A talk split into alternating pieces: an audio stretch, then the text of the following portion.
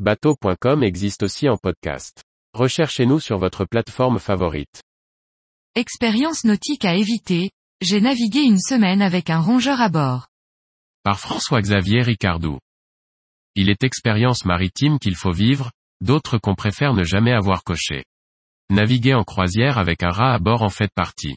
Une sale semaine que j'aurais préféré ne jamais avoir à raconter. À bord. Depuis le temps que j'use ma salopette sur les gel-côtes des bateaux de plaisance, j'entends parler de la difficulté de se séparer d'un passager clandestin rongeur monté à bord. Mais jusqu'à présent, ce genre d'aventure restait au rang des histoires glanées dans les bistrots au fond des ports. Avec moi, pas de rongeur à bord. Jusqu'à ce jour. Je navigue en croisière autour de Minorque en plein été. En cette période estivale, il est si difficile de trouver une place de port, tous complets, que toutes les nuits se passent au mouillage.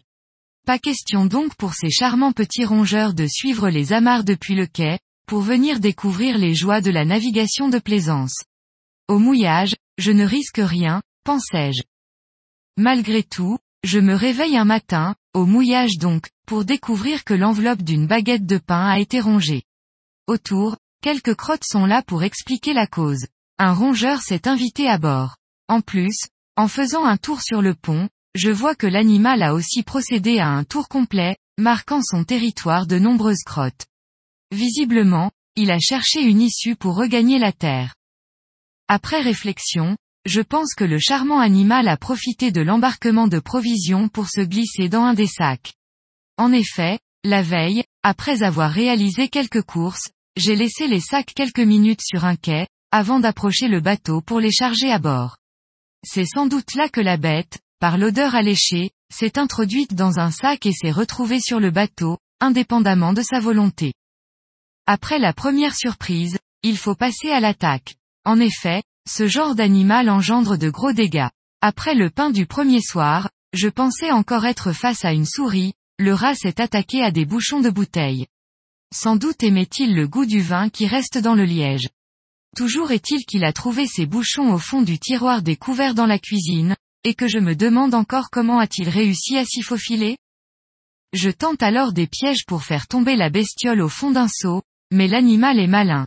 Il mange les graines, mais ressort facilement du seau. Ces rongeurs ont principalement une activité nocturne. Cela laisse toute la journée pour penser à comment les piéger. Mais il faut compter avec son intelligence et sa rapidité. Finalement, elle va rester huit jours à bord. Cela va lui laisser le temps de manger un portefeuille en cuir, d'attaquer des boîtes de gâteaux secs, de s'essayer sur une porte de placard. Je n'avais qu'une trouille, qu'elle grignote des fils électriques ou des tuyaux d'eau. Dormir à bord avec cette charmante petite bestiole n'est pas vraiment facile, et je n'avais qu'une hâte, la voir débarquer. J'en rêvais la nuit. Finalement, la solution a été trouvée dans une quincaillerie. Nous avons commencé par de la rat, sorte de petits sachets colorés repartis dans tous les endroits de passage que nous avions notés pour elle. Si elle en a grignoté quelques-uns, déplacé d'autres, cela ne lui a pas fait suffisamment de mal pour retrouver son corps raide mort. C'est finalement avec une classique tapette, Lucifer, appâtée avec de la pomme fraîche qu'a sonné sa dernière heure. Son déclenchement au pied de la table du carré, à l'heure de l'apéritif, alors que nous étions nombreux réunis dans le cockpit, reste un moment de satisfaction pour moi. Je me suis empressé de mettre le corps de l'animal au fond du seau et de le jeter à la mer pour être sûr de ne pas le voir se réveiller, on ne sait jamais. Ce soir-là a été un beau moment festif à bord du bateau.